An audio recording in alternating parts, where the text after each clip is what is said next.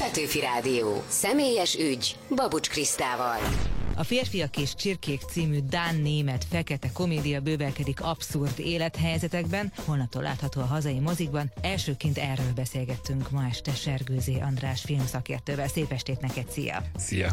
Miért gondoljuk azt, ha a mozikba jön egy Dán film, hogy ezt mindenféleképpen meg kell néznünk? Mit tudnak a Dánok az elmúlt években, amitől bevonza a tömeget a mozikba? Az ő humoruk, vagy az ő drámáik? Egészen eredeti hangjuk van a Dán rendezőknek, ez ugye elsősorban Thomas Winterberger és Lars von Trier indult még a 90-es évek közepén a dogma mozgalommal, nem akarok ennek a részleteire belemenni, vagy részleteibe belemenni, csak egyszerűen az ő személyiségük egy olyan erős hangvételt adott, ami hát majd, hogy nem egyik pillanatra a másikra erős karaktert adott az egész Dán filmművészetnek, és ennek két nagy ága van, az egyik ez az említett dogma stílus, a másik pedig az a fekete humor, amit a mostani film rendezője Anders Thomas Jensen is képvisel, nem az első filmjével. Vannak még mások is, de mondjuk ezt a kettőt érdemes így kiemelni, illetve talán még Susan Birt, aki Oscar díjas rendezőként inkább a drámák világában népszerű és ott alkot jókat, akinek egyébként állandó forgatókönyvírója, pont az imént említett rendező, tehát ilyen kettős szerepben van ebben a filmben is, meg egyébként a korábbi filmjeiben is.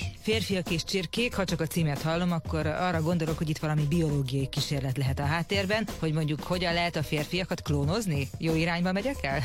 Igen, már a film elején kiderül, hogy a két főszereplő van, hát akik testvérek, film elején kiderül róluk, hogy akit apjuknak ismertek, az nem az igazi apjuk, csak a nevelő apjuk. Biológiai apjuk pedig egy, egy genetikus, aki egy távoli kis szigeten él, és akinek a, hát szép lassan azért kiderül, hogy a különböző bizarr kísérleteiről van szó ezen a szigeten, ahol a két testvér mellett még három másik testvér is feltűnik, akik ott élnek ezen a távoli szigeten. Tehát igazából az öt féltestvér története ez a film, akik hát különböző genetikai kísérletek áldozatai lesznek, körülbelül ez, ez a lényege, és ez a, annak a bizarr alaphangvételnek, vagy alaptörténetnek a, a gyökere, vagy a kiinduló pontja, ami tulajdonképpen a filmet meghatározza. Hát akkor jól sejtettem, hogy valami ilyesmiről lesz szó, valamilyen kísérletről.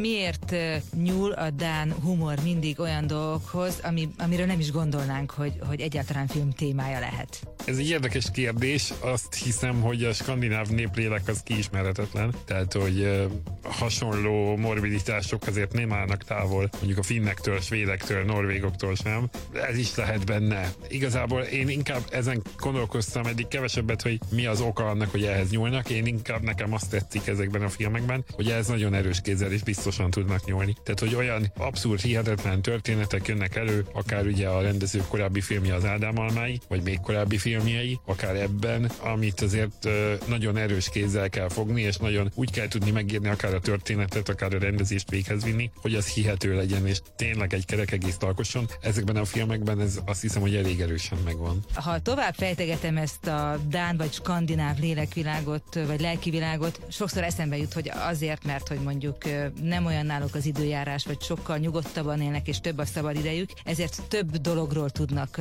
gondolkodni, mint amire mondjuk nekünk jut időnk, és akkor előjönnek ilyen témák is, mint ez. Lehet? Igen, tulajdonképpen el tudom képzelni én is ezt a, ezt a felállást.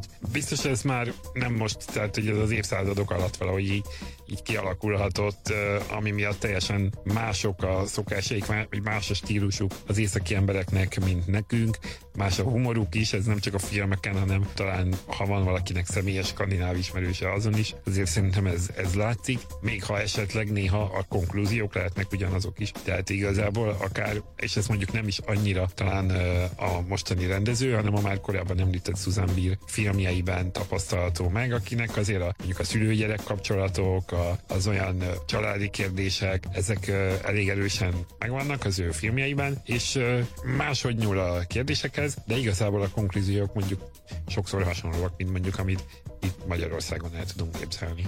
Vagy az is benne lehet, hogy egyfajta görbetükről tartanak nekünk, európaiaknak, hogy bizonyos dolgok hova vezethetnek, ha azon az úton megyünk tovább. Nem? Akár itt ebben a kísérletes sztoriban is, amiről ez a film alapjában szól. Igen, ebben a filmben igazából öt, hát torz lélek van. Tehát ez azért látszik. Fizikailag is van valami torzulás általában bennük, de igazából itt azért a lelkük sérült. És nevetünk ezen a filmen, meg, meg van benne egy kis ilyen bűnös élvezet, ilyen guilty pleasure, arra, hogy szokták mondani, hogy amikor ilyen burleszbe hajló jelenetekben egymás fejéhez vágnak dolgokat, és akkor ezen gyermeki módon nevetünk, de igazából azért belül sajnáljuk, vagy valahogy mégis ezt a torz lelkiállapotot azért azt érezni lehet, hogy nem ez az igazi. Igazából még ha könnyeden nevetünk is azon az egész alapszituáción, azért valahol mégis egyfajta ilyen kis üzenetet kapunk ebből a filmből. Ha jól értem, akkor mondjuk azt, hogy nem biztos, hogy mindig érdemes belenyúlni azokba a dolgokba, uh-huh. amit a természet úgy alakította, hogy azt alakította, nem?